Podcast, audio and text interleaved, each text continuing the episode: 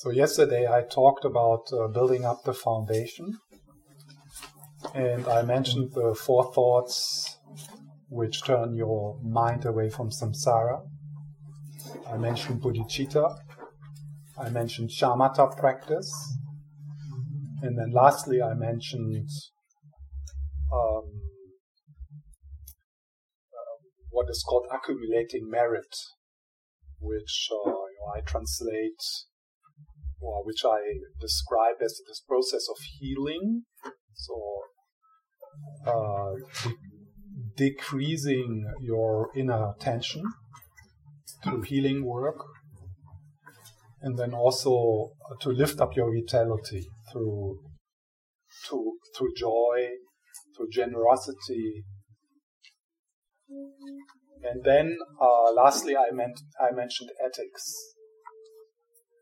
So all some of those uh, foundational practices, they are meant to make us passionate about liberation.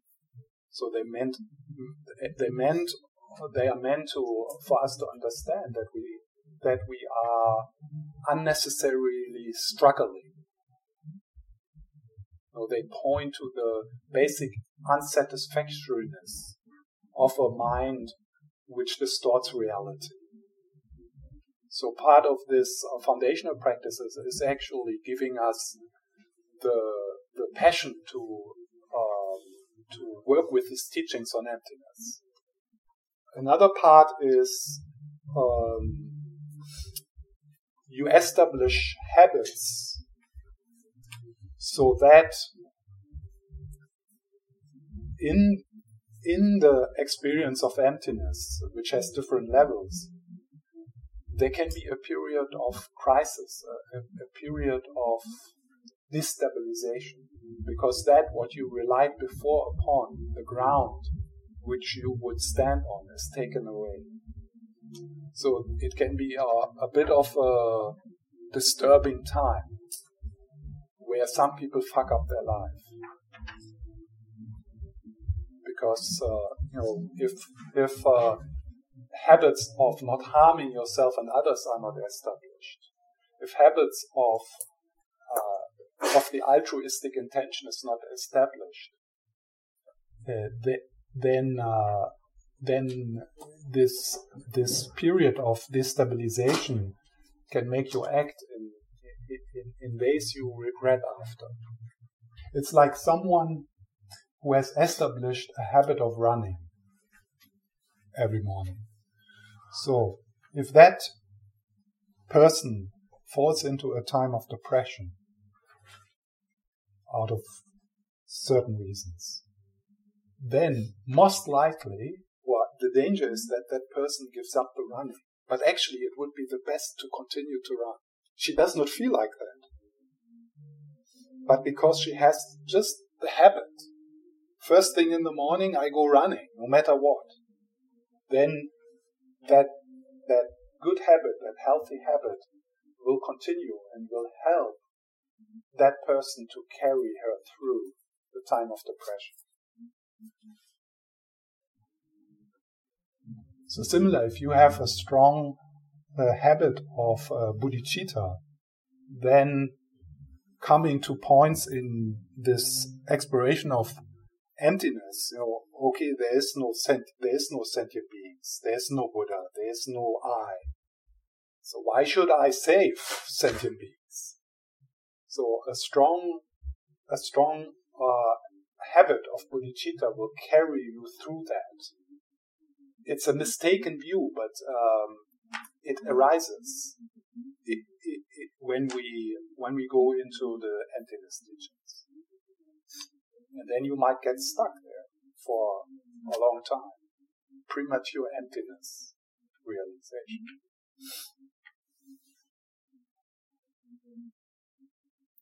So one thing I didn't mention uh, yesterday, which I want to add, coming from the Tibetan tradition, and that is a healthy relationship to a spiritual teacher. So in the Tibetan tradition, this is like a crucial factor of course, there is. Uh, you can you can go into the intellectual understanding uh, by listening to kind of to a teaching like as if it's a philosophy, like the Buddhist teacher is a philosophy teacher. That's that's possible, but then to go uh, to uh, to lean into um, a taste of emptiness, you need to have some trust. No, the way you're, you're thinking right now is not working. But it's what you rely upon. And, and you trust that. So how, how can you, you go into the unknown land? How can you make a step into that which you don't know yet? And leaving the little safety of the miserable thinking behind. So you need to have some, you know, you, you need to probably, and that's what they say in the Tibetan tradition, you need to empower someone who kind of, where you, where you, you know, you check and you start to trust that person and then you, then you come always into into areas of the teachings where your thinking is challenged. So you get upset, you get defensive, you argue. But that, that keeps you locked in your miserable thinking, that thinking which does not work. Know, sometimes people come to, come to teachings, uh, you know, they just want to be, be confirmed in what they think. And I think always, what a waste of money. I mean, you're coming here listening just to be confirmed in what you already know. It's like, uh, no, then they say, oh, he's such a wonderful teacher. He's saying exactly what I already know. yeah? No. I don't go to these teachers. I go to the ones who challenge me, where I get a bit, wow, is he is he a, a, fraud? Is he a charlatan? Is he like is he a magician? Is he uh, so? You know, there there I want to go because I want to expand, and and that's scary for us. I like to see the process as, as perfect in in the way that uh, uh, the places where I where I get defensive or uh, like pointers. yeah, yeah. And, uh, yes, that's. So, I mean, healing has its it has it takes the time it takes. Yes. You can't rush it.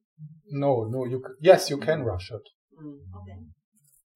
Yes. Yes. You, uh, so I mean, in in the sense that uh, you know some people when they come to that place which you just described, they see it as a sign to leave or they see it as a sign to be smarter than that. Yeah.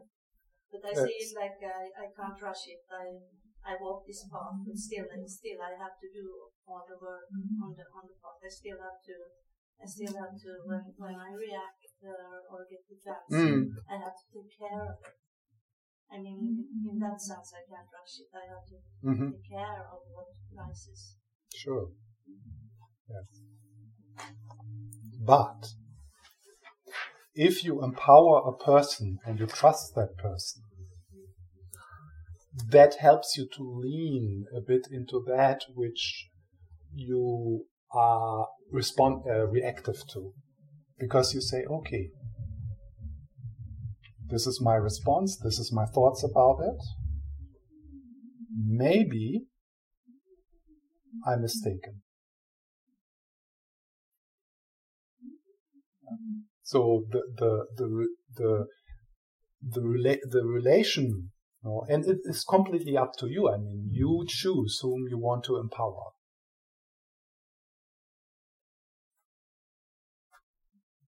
Yes. What do you mean by empower? Empower is uh, I empower Lama Zopa to be for me the door to the realization of emptiness. So when he teaches emptiness, I, I open myself to that. Even if there's a lot of, yeah, but, and so, and, and this, and example, but I, I kind of, I, I take it, I take it very serious what he says. I trust him. I don't try to be right. What? I don't try to be right. So I, I, I let go a bit of my defense mechanism. And then there's Is it like you're welcome. you're welcome? welcome you welcome more than you would usually do. Mm. Yeah. But it's not blind faith because uh, in a relationship to uh, a teacher like Lama Zopa, you of course you you check up those things you can check check up. So you, you, you start to have uh, you start to have experiences that there's some validity in his teachings through your own experience, through your own checking. So, and based on that, it's a bit like, okay, he was right there. I checked that because I followed his advice and, and, uh, or his, uh, his suggestion of thought transformation or. So one example is you know, the nine stages of shamatha. So you get teachings on that. So then you start uh, you start the training. You get to the fifth stage, and you realize, yeah, it's exactly how they describe it. I can't check yet the fifth stage, but since the first four stages I can uh, confirm through my own experience, let's give it a shot maybe what they say about the fifth stage is also reliable. So similar to the emptiness teachings. So that which you can check, for example, now with the sound, we can easily check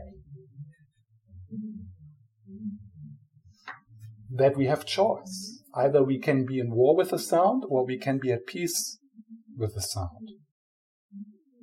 So now that's the checking. But what is with climate change?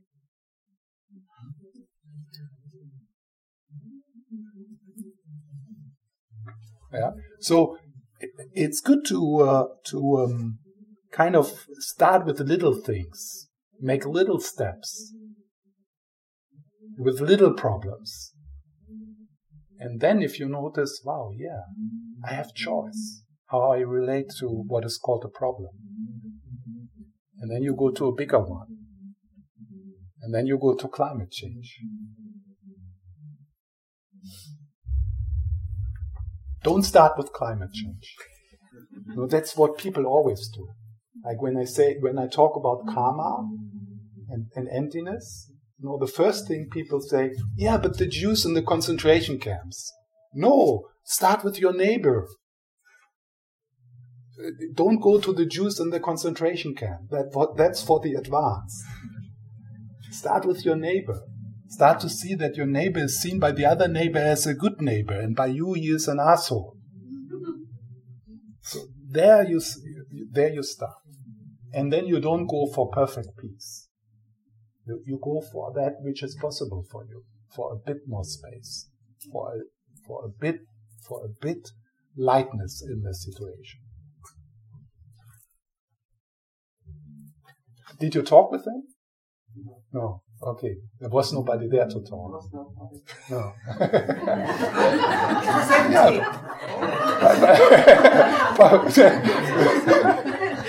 there was nobody there.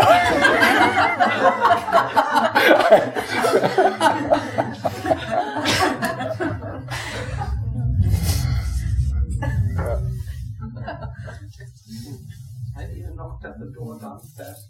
Ah, of course, they couldn't hear. Maybe you should have taken out the sword. okay. Maybe we can stand up for all of us and stand, stand there are some people here. Yeah, yeah. Yes. So, uh, on your piece of paper, um, which you probably printed out at home and brought. I have uh, some co- copies here, but I will give it you. Uh, just wait a moment. Ah, that's it. thought on the switch on Ah, yeah, yeah, right, right. say turn it on. You have Uh. Because on the on this? Yeah. uh, on on the verses, you know, these are the verses I want to say something about. Yesterday, I already noticed the second verse is missing, and then I thought, why did I, why did I, didn't put it there? And then I was looking at the verse and thinking, why, why? And then realized it's just a mistake. So the second verse should be on this page. So the second verse is about the two truths. So relative and absolute. These the two these the two truths are declared to be. The absolute is not within the reach of intellect, for intellect is grounded in the relative. So relative and absolute, these the two truths are declared to be. The absolute is not within the reach of intellect, for intellect is grounded in the relative. So this is the teachings on the two truths.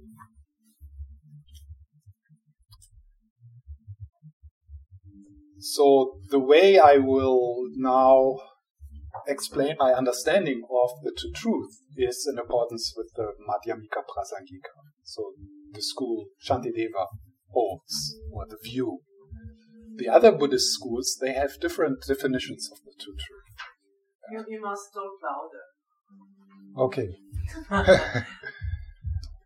so the, the the the way I will try to explain or share my understanding of the two truths with you will be in accordance with the Madhyamika Prasangika.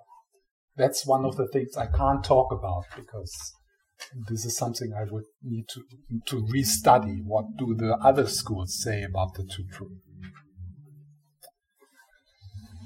So they they are called. They have different names. Different translators uh, translate it different. They are called conventional truth and absolute truth, or relative truth and ultimate truth.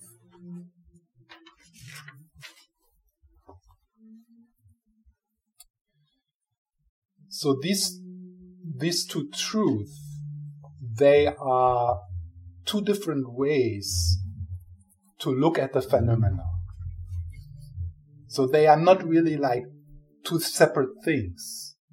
Yeah? So they are two different two different ways to look at a, at any phenomenon, Feeling, sound, person, it doesn't matter. For conventional truth or relative truth, it's called, I prefer to use Alex Berzin's translation, and he uh, uses the word superficial truth. Uh, a slightly even better term would be something like deceptive truth, mistaken truth. Because if you use relative truth, the word relative truth or conventional truth, many people use it like as a way to escape into, yeah, there's emptiness, but relatively things exist. Conventionally things exist. So they use it as, uh, as a way to uh, kind of go back into our normal way to see things, and that is things exist in the way they appear to us. So that's why it's good to you know, use something like superficial truth or deceptive truth. So what uh, what the teachings say is this moment does not exist in the way it appears to you. This is very radical. You should get scared by that statement. Because what what that means is whatever you relied upon so far is mistaken. You're wrong. Not, not, not bad in that sense, but you're, you're mis- mistaken. This moment does not exist in the way it appears to you. It isn't. And because we believe that it exists in the way it appears to us, we struggle, we suffer, we become mean, we become jealous.